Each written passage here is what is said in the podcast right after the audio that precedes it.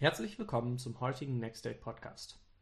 Heute sprechen wir mit Eugen Gross, dem Gründer von Iconics.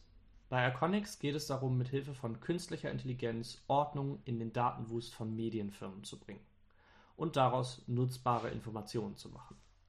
Dabei geht es um Themen wie CRM-getriebenes Funding oder auch die schwierigen Zeiten, die jedes Startup früher oder später durchmacht. Ich freue mich drauf.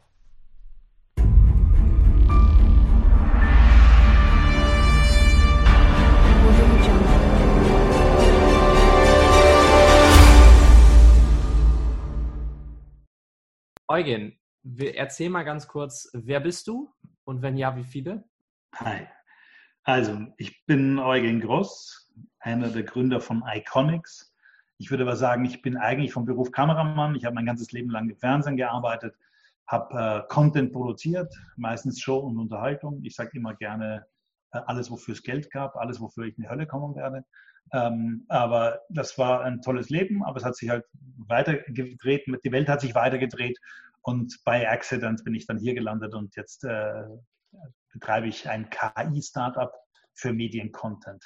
Das klingt jetzt nach Science Fiction, aber unser Ziel ist es eben, das zu entmystifizieren und meine Kollegen, die ganzen Medienschaffenden, die Journalisten, äh, zu zeigen, dass KI eben nicht Science Fiction ist, Scotty beam me up, sondern dass es das Schweizer Taschenmesser ist und je schneller wir uns damit auseinandersetzen, desto schneller können wir es nutzen und diese wunderbare Welt der KI äh, für uns vernünftig nutzen.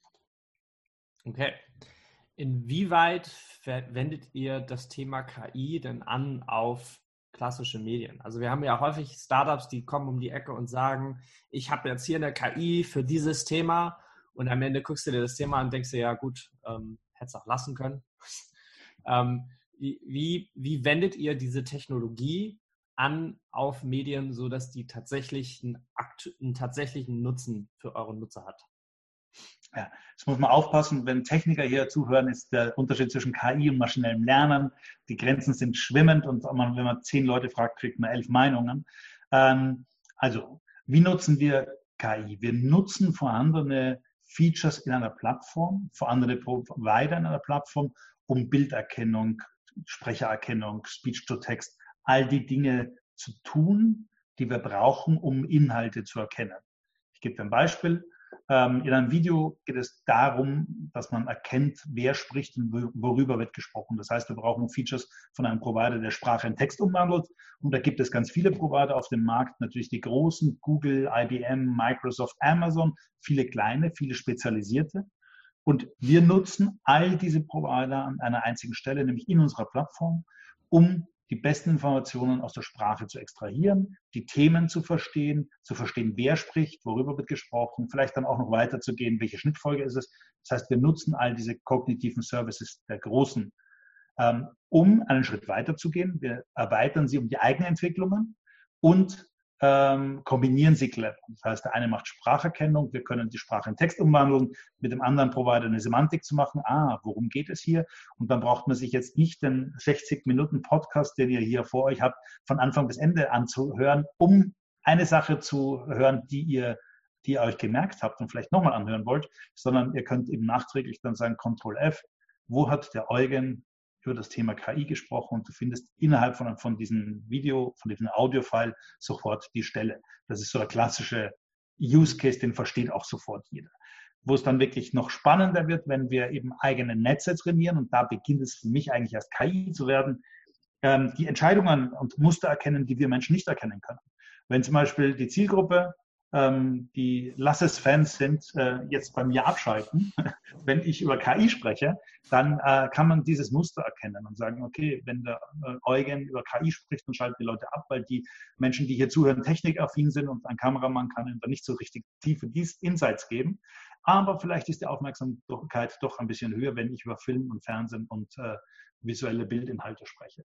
Das heißt, ähm, unser Ziel ist es, mit den vorhandenen Mitteln die Daten zu extrahieren aus Content und die Analysedaten darüber zu legen, sagen, okay, wie reagieren die Zuseher auf diesen Film, auf diesen Podcast, auf diesen Content? Und wenn wir in einer einzigen Sekunde 20 Prozent der Zuseher verlieren, ist es für mich als Filmemacher sehr relevant zu verstehen, was sind denn hier für Muster zusammengekommen.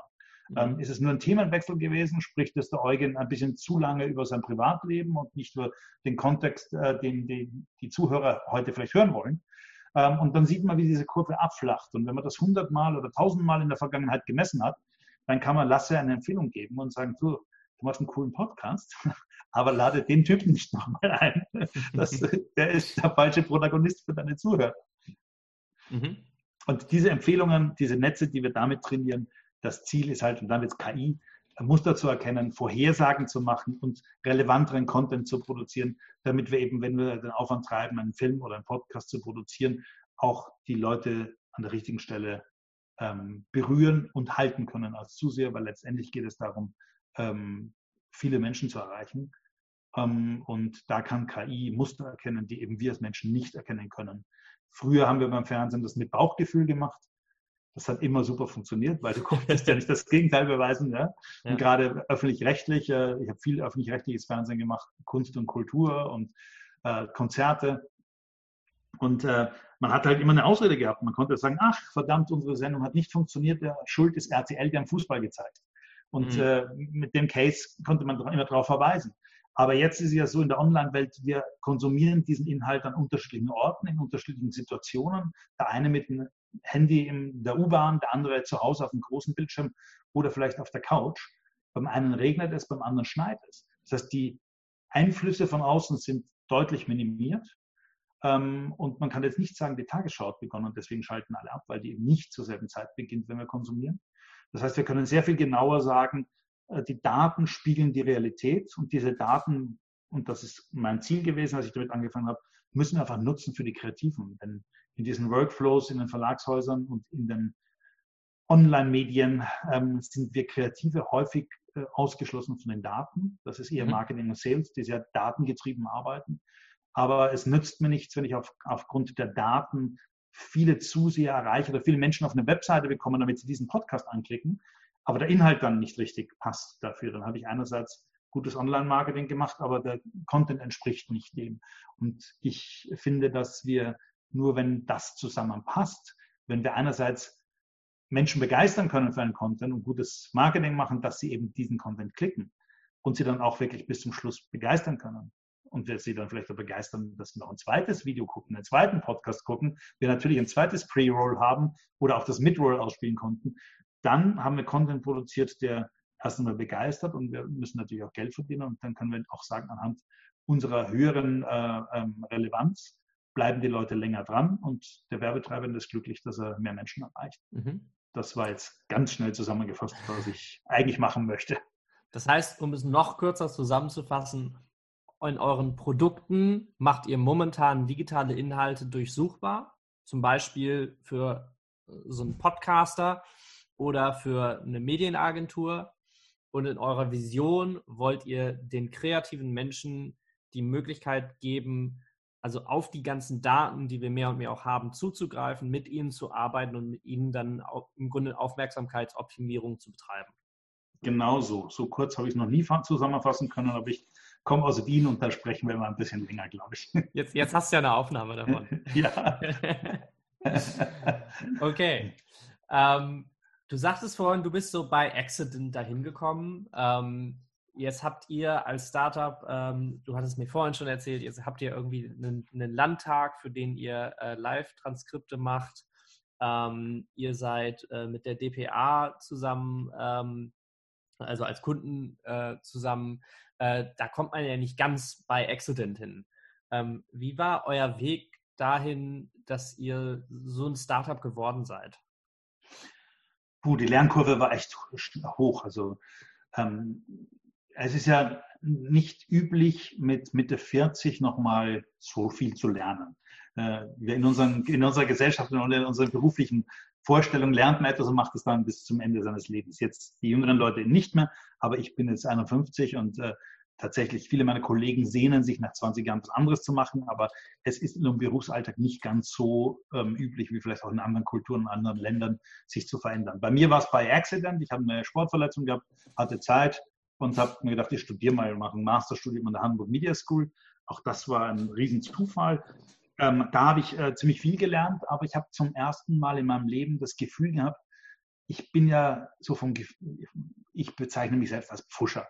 Ich bin zwar 25 Jahre lang Kameramann gewesen und ich glaube, ähm, recht erfolgreich, wenn man sieht, wie, wie gut ich gebucht war. Also ja immer relativ, äh, wie, mhm. wie gut man, äh, ähm, ob das jetzt qualitativ gut ist oder die Buchungslage ge gut gebucht. Ich habe mich da ähm, ganz gut verkauft und habe sehr gut davon leben können. Aber ich habe auch ein bisschen Satellitentechnik gemacht. Ich habe mal, äh, war in der, in der schönen Lage, da wurde ein Berufsverband gegründet und ich durfte da mitmachen und war dann Verantwortung. Ähm, ich hab, äh, war Übergangleiter, ich war Regisseur, Producer, aber eigentlich so vom Gefühl her, ich bin da über reingerutscht nicht, weil ich so Karriere äh, fixiert war oder nicht, weil ich das wirklich geplant hatte, sondern manchmal aus ganz einfachen Gründen. Ich habe gemerkt, da verdient jemand mit weniger Arbeit mehr Geld. dann habe ich gesagt, ich will das auch machen. Und dann bin ich in eine andere Stadt gezogen, musste mich verändern, bin Kunden sind weggebrochen, ich musste wieder eine Veränderung herbeiführen. Also ich bin nicht proaktiv gewesen, habe aus der gesicherten Situationen voll gebucht zusammen was Neues gelernt, sondern meistens musste ich halt auf die Fresse bekommen und von Null anfangen, um mich neu zu erfinden. Und jetzt sieht das irgendwie ganz gut aus und viele Dinge getan zu haben. Und in der Hamburg Media School habe ich zum ersten Mal in meinem Leben das Gefühl gehabt, ich füge hier ganz viel zusammen, wovon ich schon ein bisschen was weiß. Ich habe so juristisch äh, die ganzen Jurafächer, wo ich mir eigentlich Angst vor hatte, aber ich habe halt viele Praxiserfahrungen mit einer Firmengründung, einmal auch ein Problem gehabt mit der Künstlersozialkasse, die ganzen Sozialversicherungsrecht. Äh, wenn man sich damit im Laufe des Lebens ein bisschen beschäftigt hat, ist das im Studium auch dann nicht so schwer gewesen, denn ich habe alles aus der Praxis oder vieles aus der Praxis gekonnt. Und mit Darf diesem Startup. Ja. Äh, du hast, du hast gerade gesagt, du hast äh, eine Firmengründung vor Iconics schon gehabt. Ja. Oder habe ich richtig verstanden? Kannst ja. du davon noch mal kurz ein bisschen mehr erzählen? Weil ich finde das sehr spannend, diesen Trend zu sehen, dass viele Gründer, die auch gerade einen Schritt weiter gegangen sind und die ein bisschen erfolgreicher sind, ähm, vorher schon mal ein oder teilweise sogar mehrere Firmen gegründet haben. Was hast du damals gemacht und was hat dich bei dieser Firma oder was, was für einen Impact hatte die darauf, dass du jetzt äh, Iconics gemacht hast? Also die erste Firma, an der ich beteiligt war, war eine Firma, die, die hieß äh, Rotlicht GmbH und Co. Das war eigentlich ein Konstrukt von vielen Kameraleuten in der Zeit, also in den 90er Jahren, die Problematik aufgekommen ist, dass wir nicht mehr selbstständig arbeiten durften. Und wir haben sozusagen uns zusammengetan und jeder hat eine KG innerhalb der GmbH gehabt und es war dann am Schluss waren das 100 Leute und ich war halt eine KG, da bin ich mit reingekommen. Da habe ich aber schon viel gelernt, die ganzen Gesellschafterversammlungen zu machen, äh, wie die, wie Firmen so intern funktionieren und wie solche Konstrukte sind, warum eine KG, warum ist die GBR als Holding darüber und solche Geschichten.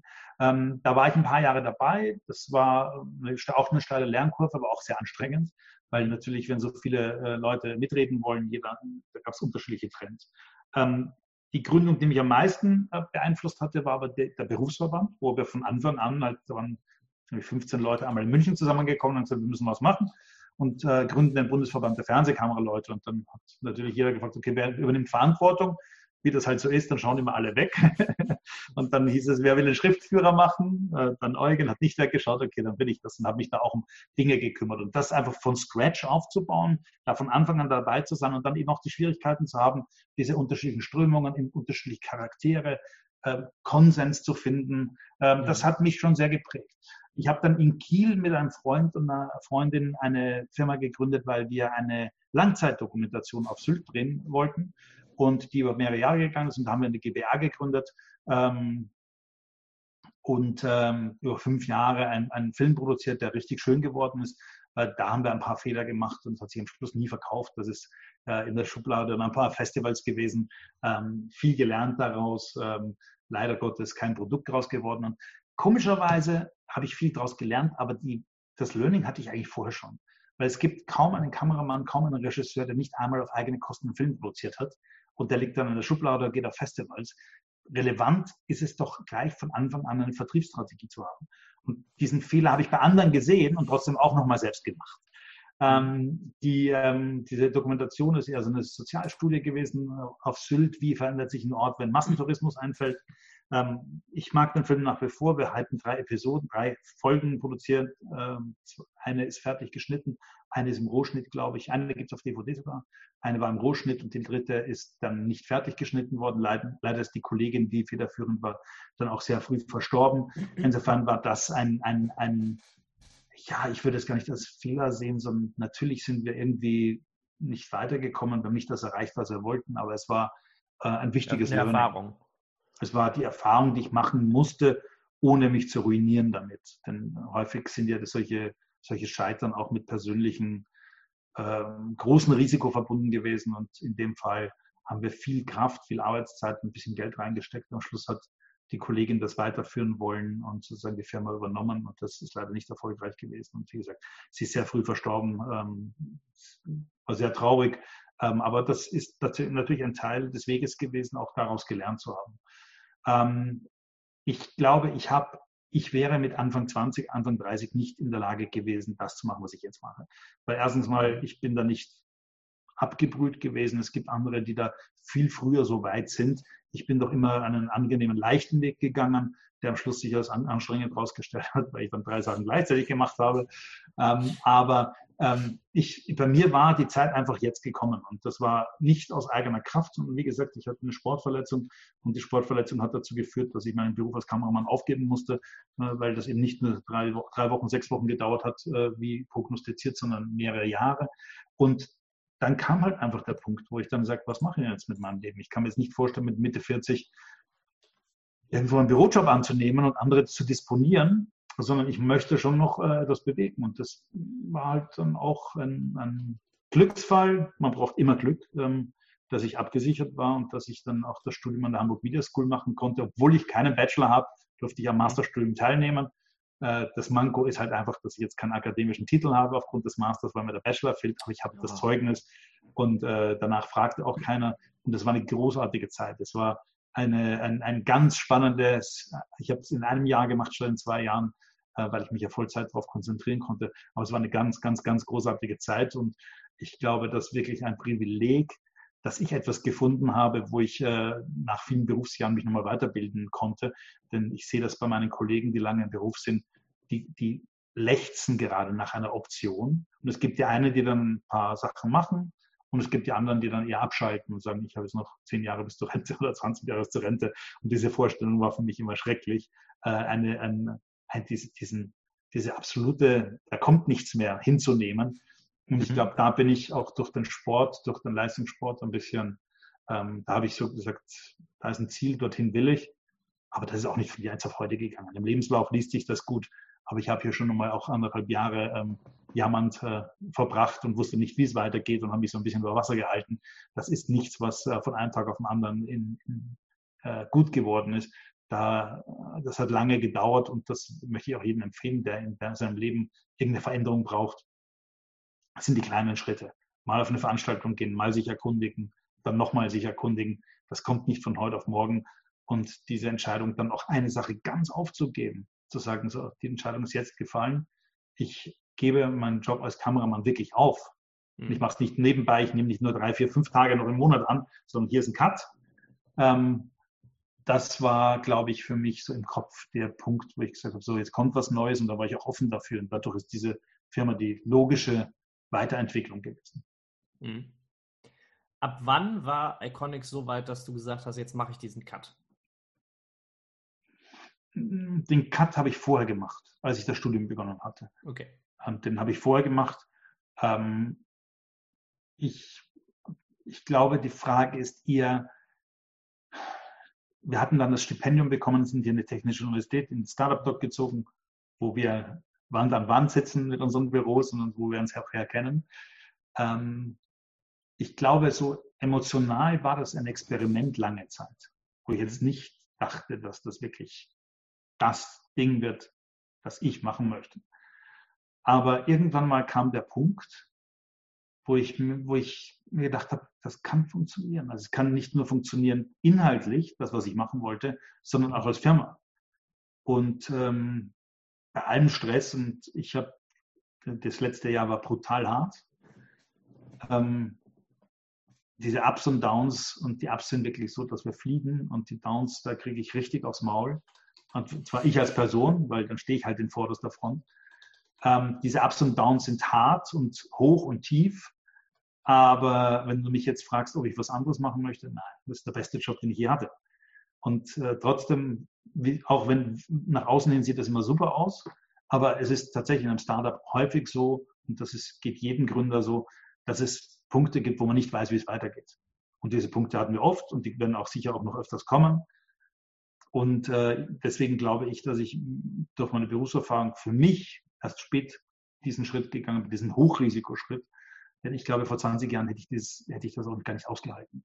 Mhm. Jetzt bin ich doch ein bisschen gesettelter. Ich habe vieles schon durchgemacht. Ich weiß, dass ich manchmal die Fresse falle und trotzdem wieder aufstehen kann.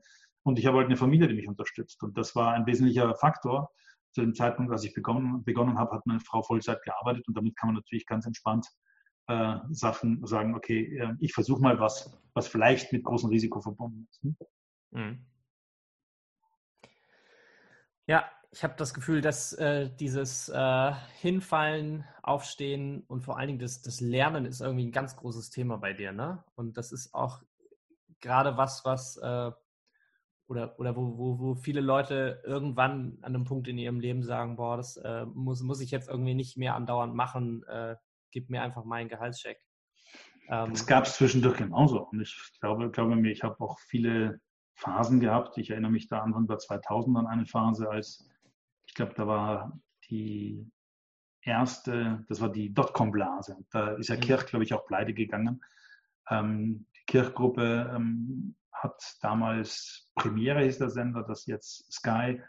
Ähm, und die hatten Olympische Spiele übertragen. Ich hatte den Job, bin dort mit ähm, Kollegen gewesen, auch Equipment und äh, vorfinanziert. Und als wir zurückgekommen sind und ich die Rechnung schreiben wollte, hat die Kirchgruppe gesagt, hasta la vista, Baby, mit 10 Milliarden D-Mark äh, Schulden hat sich verabschiedet von der Bühne. Das hätte mich auch fast in den Abgrund gerissen. Am Schluss hat die Firma, die mich engagiert hat, überlebt und die haben auch bezahlt. Mhm. Ähm, aber das sind eben diese Erlebnisse, die dazugehören, um auch diese Ups und Downs mal auszuhalten. Ähm, das war auch eine scheiß Zeit weil ich natürlich wusste, die, die Kosten hatte ich ja schon an der Backe. Insofern, ja, das, das Lernen war wichtig und ähm, ich wollte halt auch manche Sachen einfach machen. Ich wollte gewisse Dinge, wollte ich einfach. Und ich wollte sie so sehr, dass sie mich halt nicht losgelassen haben. Und der Marathon war so eine Sache. Ja. Ich wollte halt einmal Marathon laufen und ich bin nicht der klassische Marathon mit 60 Kilo, sondern selbst in der Zeit, als ich durchtrainiert war und Marathon und Triathlon gemacht habe, war ich immer ein Schwergewicht, also eher für Sprintdistanzen. Aber ich habe das dann einmal gemacht und dann ist es auch abgehakt. Mein Physiotherapeut hat mir damals gesagt, Eugen, ich kenne dich lang genug. Marathon ist ungesund. Marathon für dich ist sehr ungesund. Aber ich kenne dich, du brauchst das für dein Ego. Aber bitte komm nachher nicht jammern zu mir. Ja? Natürlich bin ich nachher jammern zu ihm gegangen. Ja? und da habe ich äh, wieder einrenken lassen und äh, Muskeln lockern lassen. Aber es war so, ich wollte ich halt, wollte ich halt einmal erlebt haben und das war ähm, eine lange Zeit, die ich mich darauf vorbereitet habe und dann ist es das. Und es ist sehr vergleichbar mit ähm, Firmengründung. Du weißt nie, ob du ins Ziel kommst. Das kann dir keiner sagen.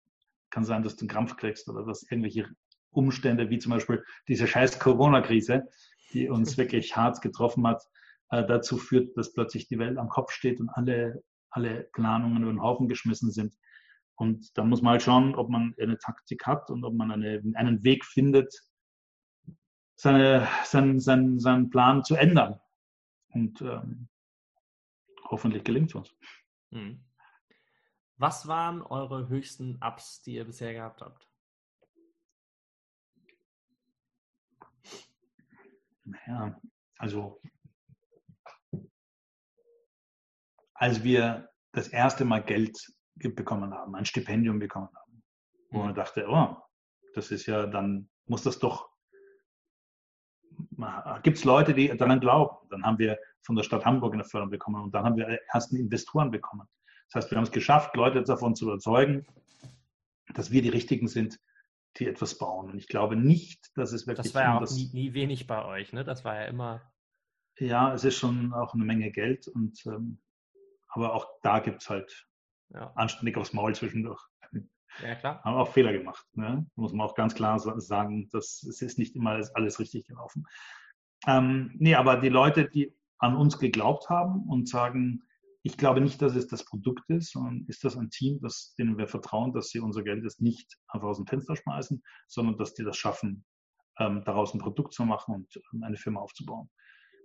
Ich glaube, dass das in der Phase, in der wir nach wie vor sind, sehr viel mehr ähm, persönliche Kontakte sind, ob man mit Menschen, mit denen man spricht, über, ob man diese Menschen überzeugen kann, dass man der Richtige ist, den sie ihr Budget verantworten. Ähm, denn in der Phase, in der du später bist, dann geht es viel mehr um KPIs. Da hast du Analysten, die ganzen Venture Capitalists, das ist ja sehr viel distanzierter. Da hast du einen Analysten, der fragt die KPIs ab, wie viel Umsatz, wie viel Steigerung, CAPEX, EBITDA, auch eine steile Lernkurve. Ähm, die Phase ist dann eine andere. Und in der Phase, in der wir jetzt sind, ist wirklich eine persönliche Beziehung. Und ich habe das auch lernen müssen, dass diese ganzen internationalen VCs, die ich angesprochen habe, und viele Reisen gemacht, viel auf internationalen Konferenzen, das war eigentlich viel zu früh. Gerade wenn man in den USA ist, das ist, äh, das sind andere Spielregeln. Und da muss man dorthin, muss man eine, eine Firma dort gründen, um dort der, mit, mit den äh, Investoren äh, tatsächlich ins Geschäft zu kommen. Das war auch eine steile Lernphase. Und dann, das war der eine Teil, das war der Teil, der belegbar ist. Mhm. Und dann gab es halt solche Highs, die aus dem Nichts kamen, wenn plötzlich die, das Forbes-Magazin uns unter die Top 30 Start Startups in der Dachregion wählt. Ja? Ich, was? ich wusste gar nicht, dass es Forbes auf Deutsch gibt. Aber das sind natürlich die Dinge, mit denen man am Abend in der Kneipe ganz schön angeben kann. Und das macht auch ziemlich stolz. Ähm, Business Punk hat äh, mich unter die Top 100 für 2020 gewählt. Das sind das ist fürs Ego schon ziemlich gut und auch wichtig, dass man dann diese Streicheleinheiten sich auch abholt, die man braucht.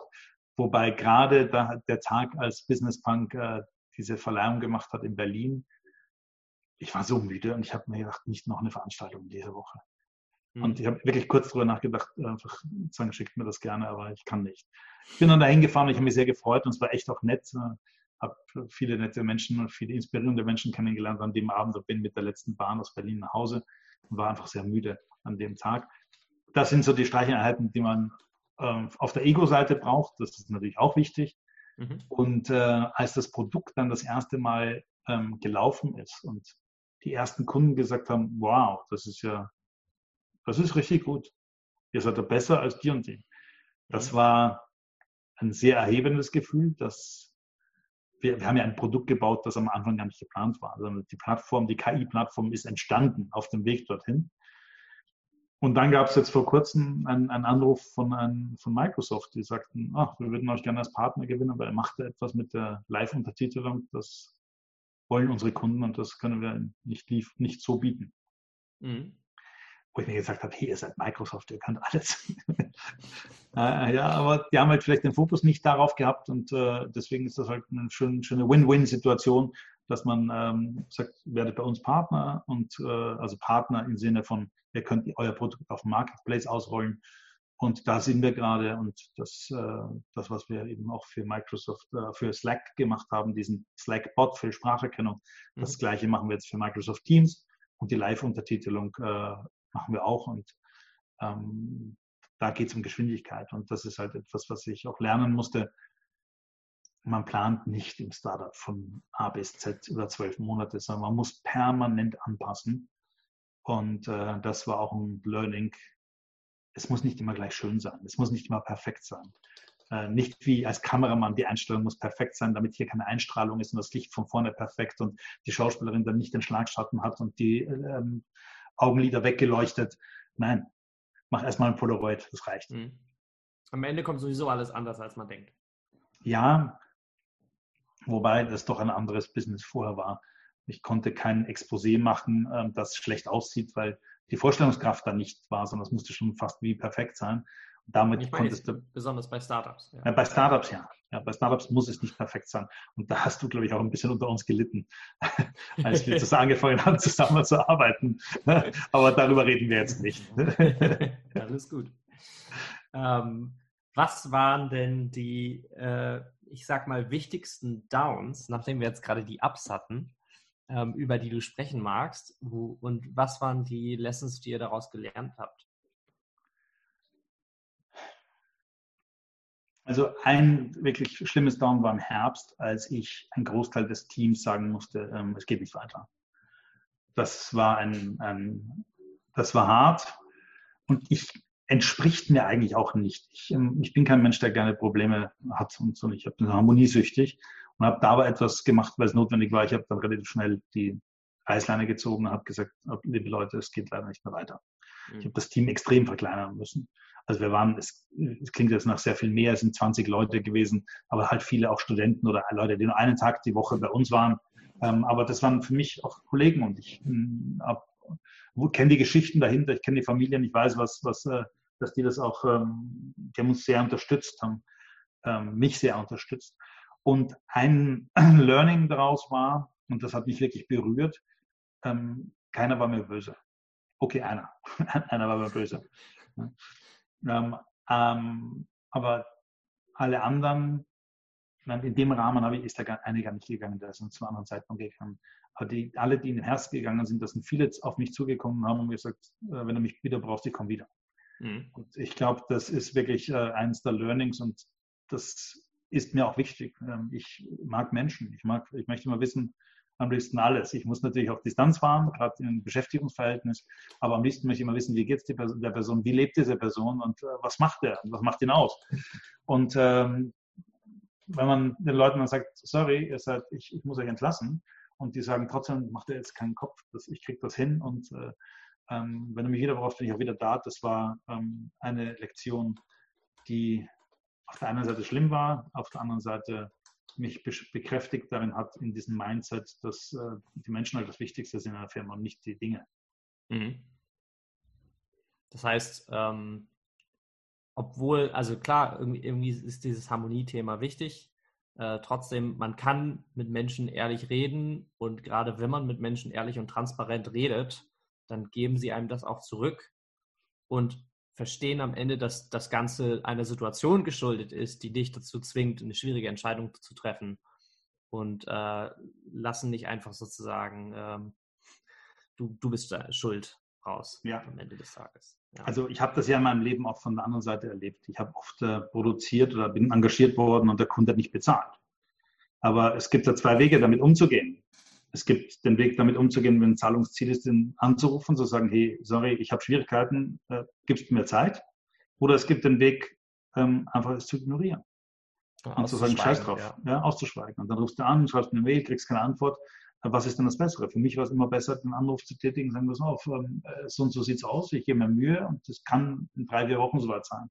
Ähm, ich kenne das ja sehr wohl ne, aus der anderen Perspektive. Und ich weiß immer, ich habe für mich eine Entscheidung getroffen, wie ich ähm, damit umgehen möchte. Und da ist die Ehrlichkeit und zu sagen, so, so und so ist es. Und ähm, ähm, ich habe das nicht so erwartet. Tut mir leid, äh, meine Schuld. Und gibst du uns nochmal einen Zahlungsaufschub. Hm? Das mhm. sind, ich finde, das ist gerade, äh, wenn man sich ähm, kennt und wenn man länger miteinander gearbeitet hat und ein gutes Verhältnis, das ist einfach, das gehört einfach dazu.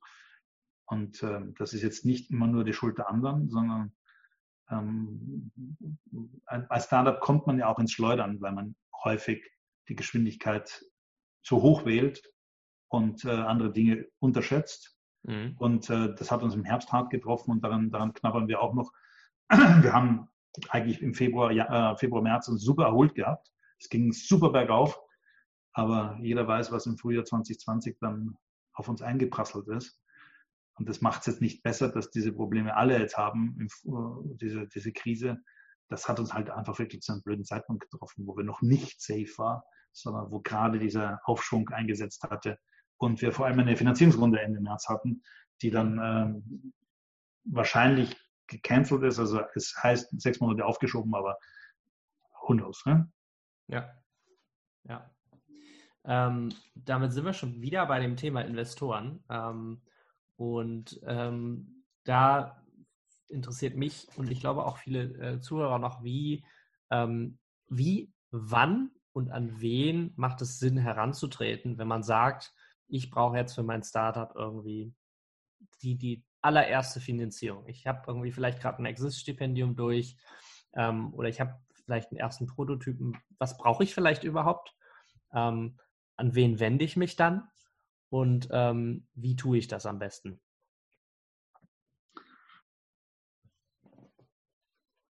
Ich glaube, dass es wenige gibt, die aus dem Stand mit einem richtigen VC große Summen äh, bekommen. Das gibt natürlich die Fälle und du wirst darüber immer lesen, sondern ich glaube, dass in der Phase, wo man beginnt, wo man 50.000, 100.000 Euro Finanzierung braucht, das sind meistens Business Angels und mit Business Angels, äh, das sind halt Einzelpersonen. Das heißt, man muss frühzeitig ähm, einen, Kontakt mit ihnen aufbauen. Es muss Vertrauen aufgebaut werden. Es muss eine persönliche Beziehung aufgebaut werden. Und das kostet Zeit und deswegen würde ich es auch nochmal so machen.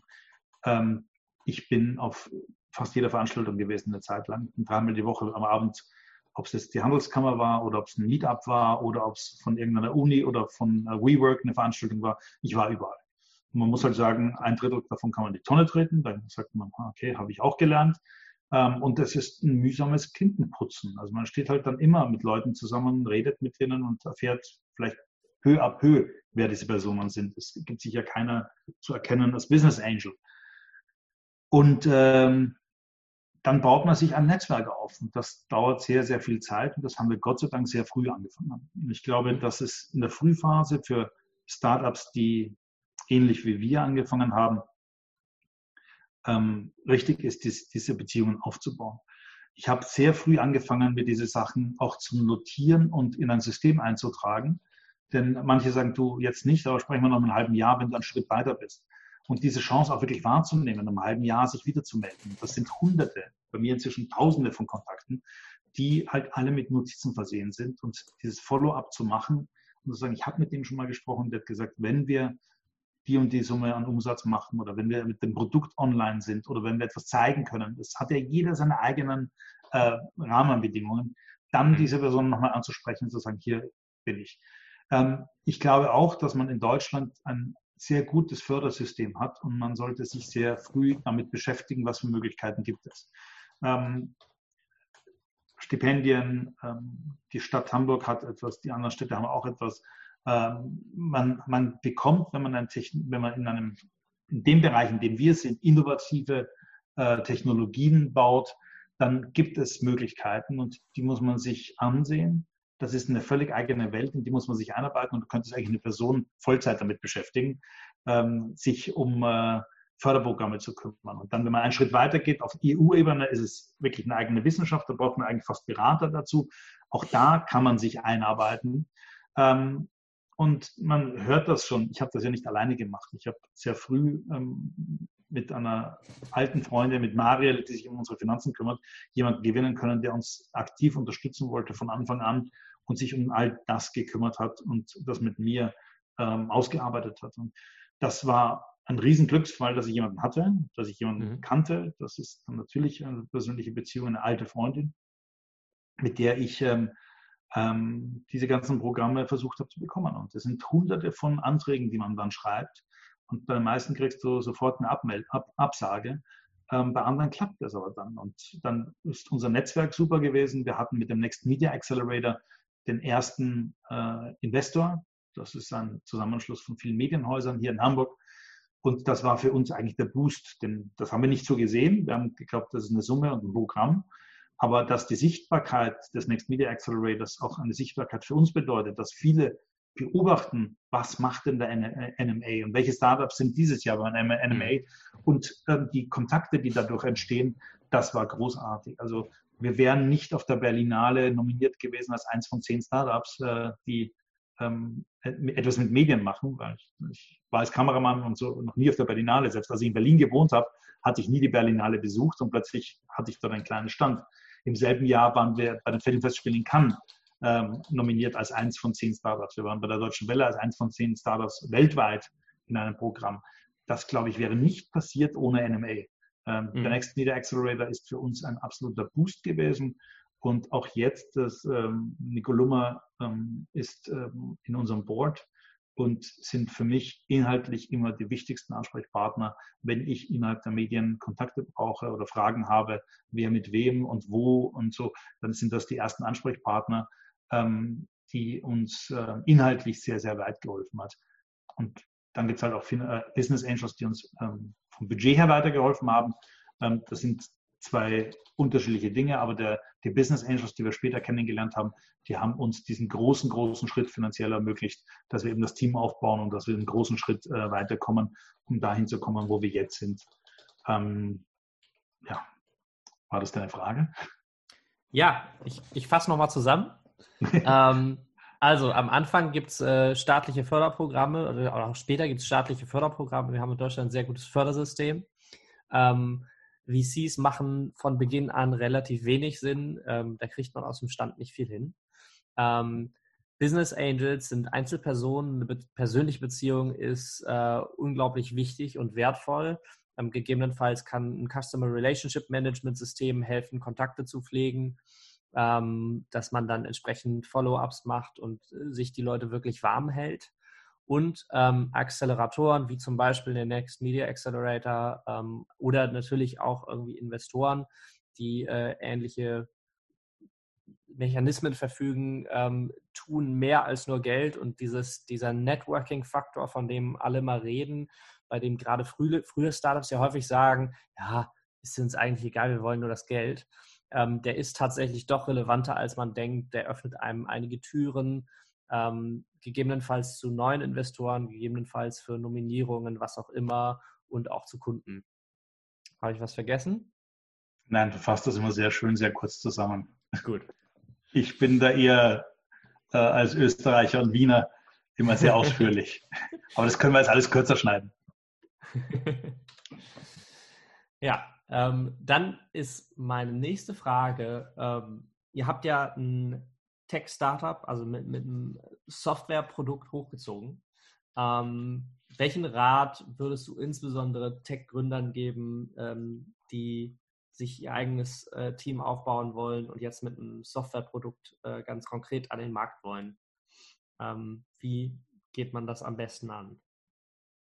Ich glaube, ein Team, das unterschiedliche Kompetenzen vereint, wo völlig unterschiedliche Charaktere zu, zusammenkommen, hat größere Chancen, als wenn du ein reines Tech-Team als Gründer hast. Mhm. Ähm, wir, man muss, um eine Firma generell erfolgreich zu machen, braucht man sehr, sehr viele unterschiedliche Skills. Und du wirst immer einen finden, der dir sagt, hey, eure Finanzen sind nicht richtig perfekt aufgebaut und euer Marketing müsst ihr verändern, ihr müsst produktseitiger Features machen. Ja, das stimmt. Das ist auch an allen Stellen richtig. Aber die Kunst ist es ja, eine Firma mit äh, aufzubauen mit all den, mit den geringen Ressourcen, die man ja meistens hat.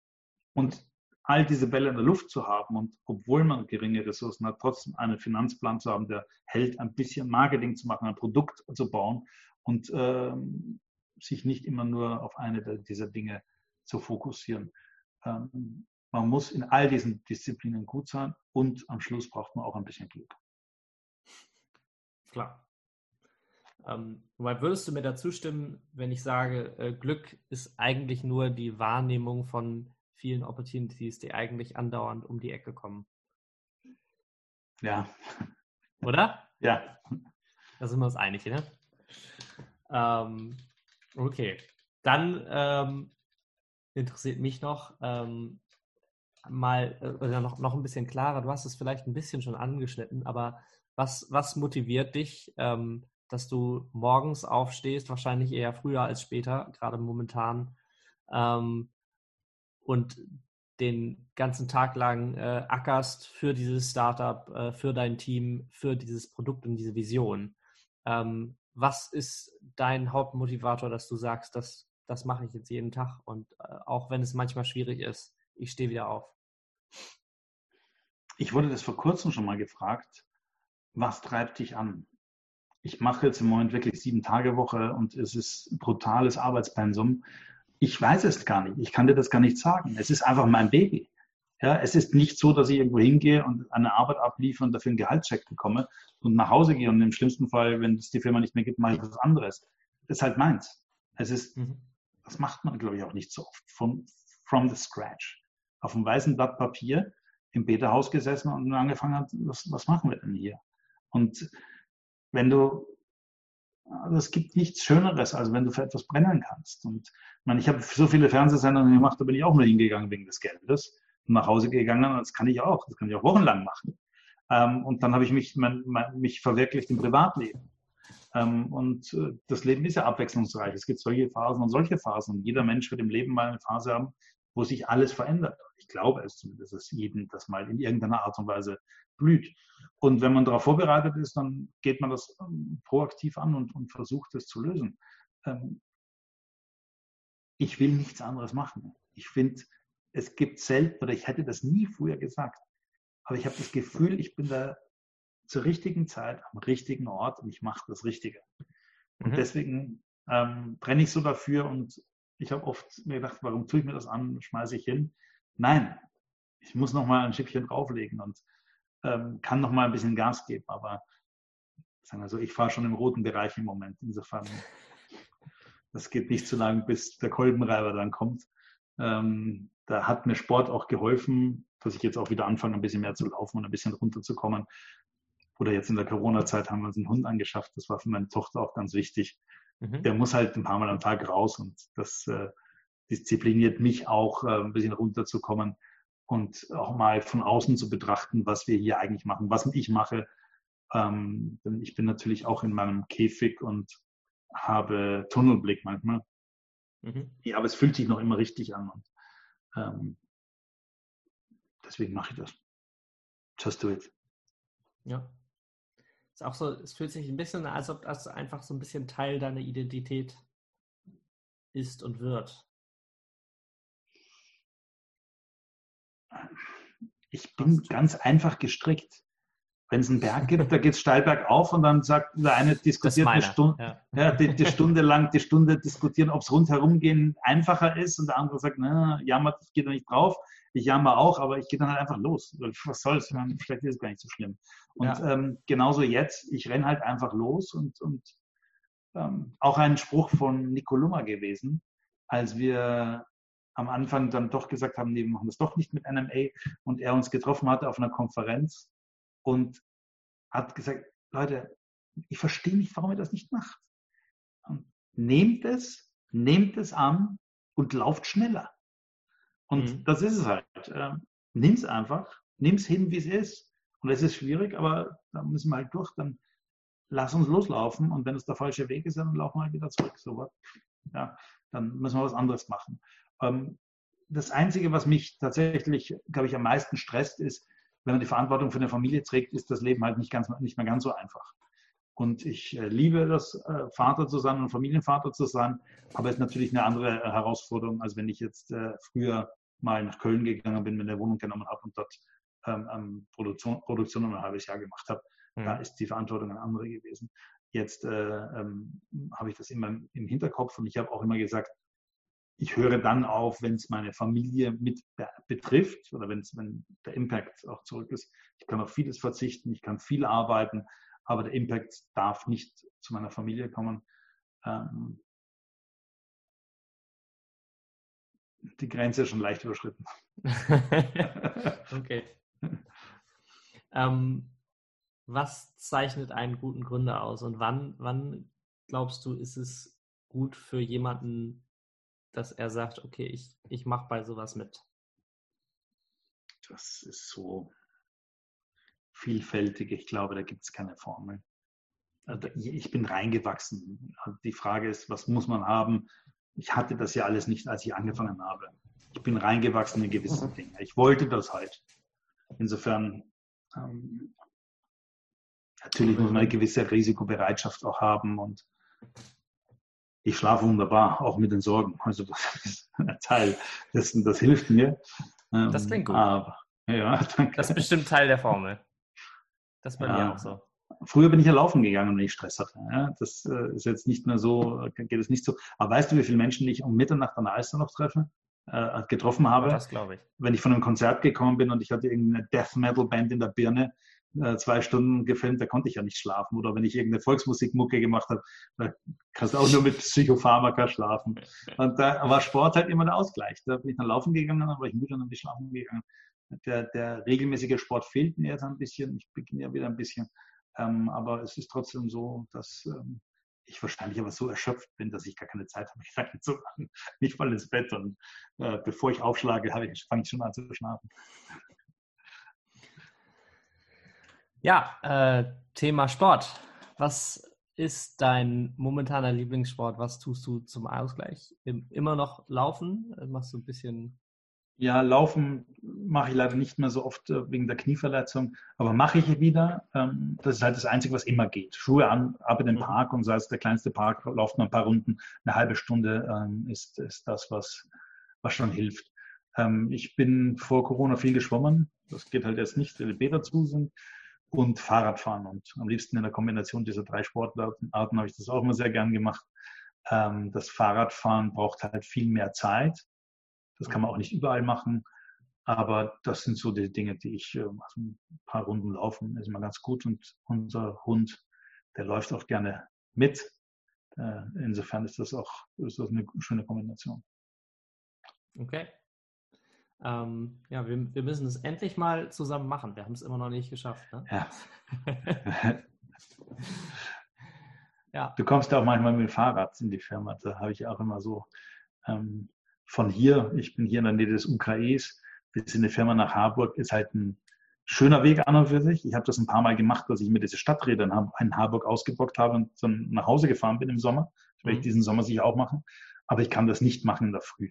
Es dauert zu lang und äh, ich bin dann völlig durchschwitzt und kann dann nicht duschen in der Firma. Das, das heißt, macht ich mache auch nicht so richtig Spaß mit diesen schweren Stadträdern, ne? Das ist aber egal.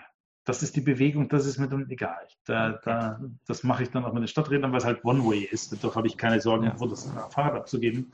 Ähm, das ist aber trotzdem gut und ich, äh, wenn, jetzt ist es ja warm, wir haben jetzt Juni. Ähm, ich äh, muss das schon ein paar Mal machen. Dann zieht man sich um in der Firma, nimmt sich einen Rucksack und fährt nach Hause und hat so eine Stunde Auszeit. Und die Wege sind wirklich toll, da durch, die, durch Harburg, durch Wilhelmsburg, durch den Hafen. Manchmal bin ich mit der Fähre dann rüber zur Elbphilharmonie gefahren oder den alten Elbtunnel. Hamburg bietet da schon sehr viel. Und äh, das ist äh, wirklich schön. Okay.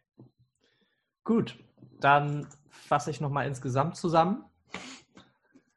Oder gibt es noch was, was du noch äh, mitteilen möchtest, was du irgendwie noch jungen Gründern mit auf den Weg geben möchtest? Leuten, die nee, gerade. Nee, das junge Gründer ist schon falsch. Man soll, man soll es einfach tun, wenn man eine Idee hat.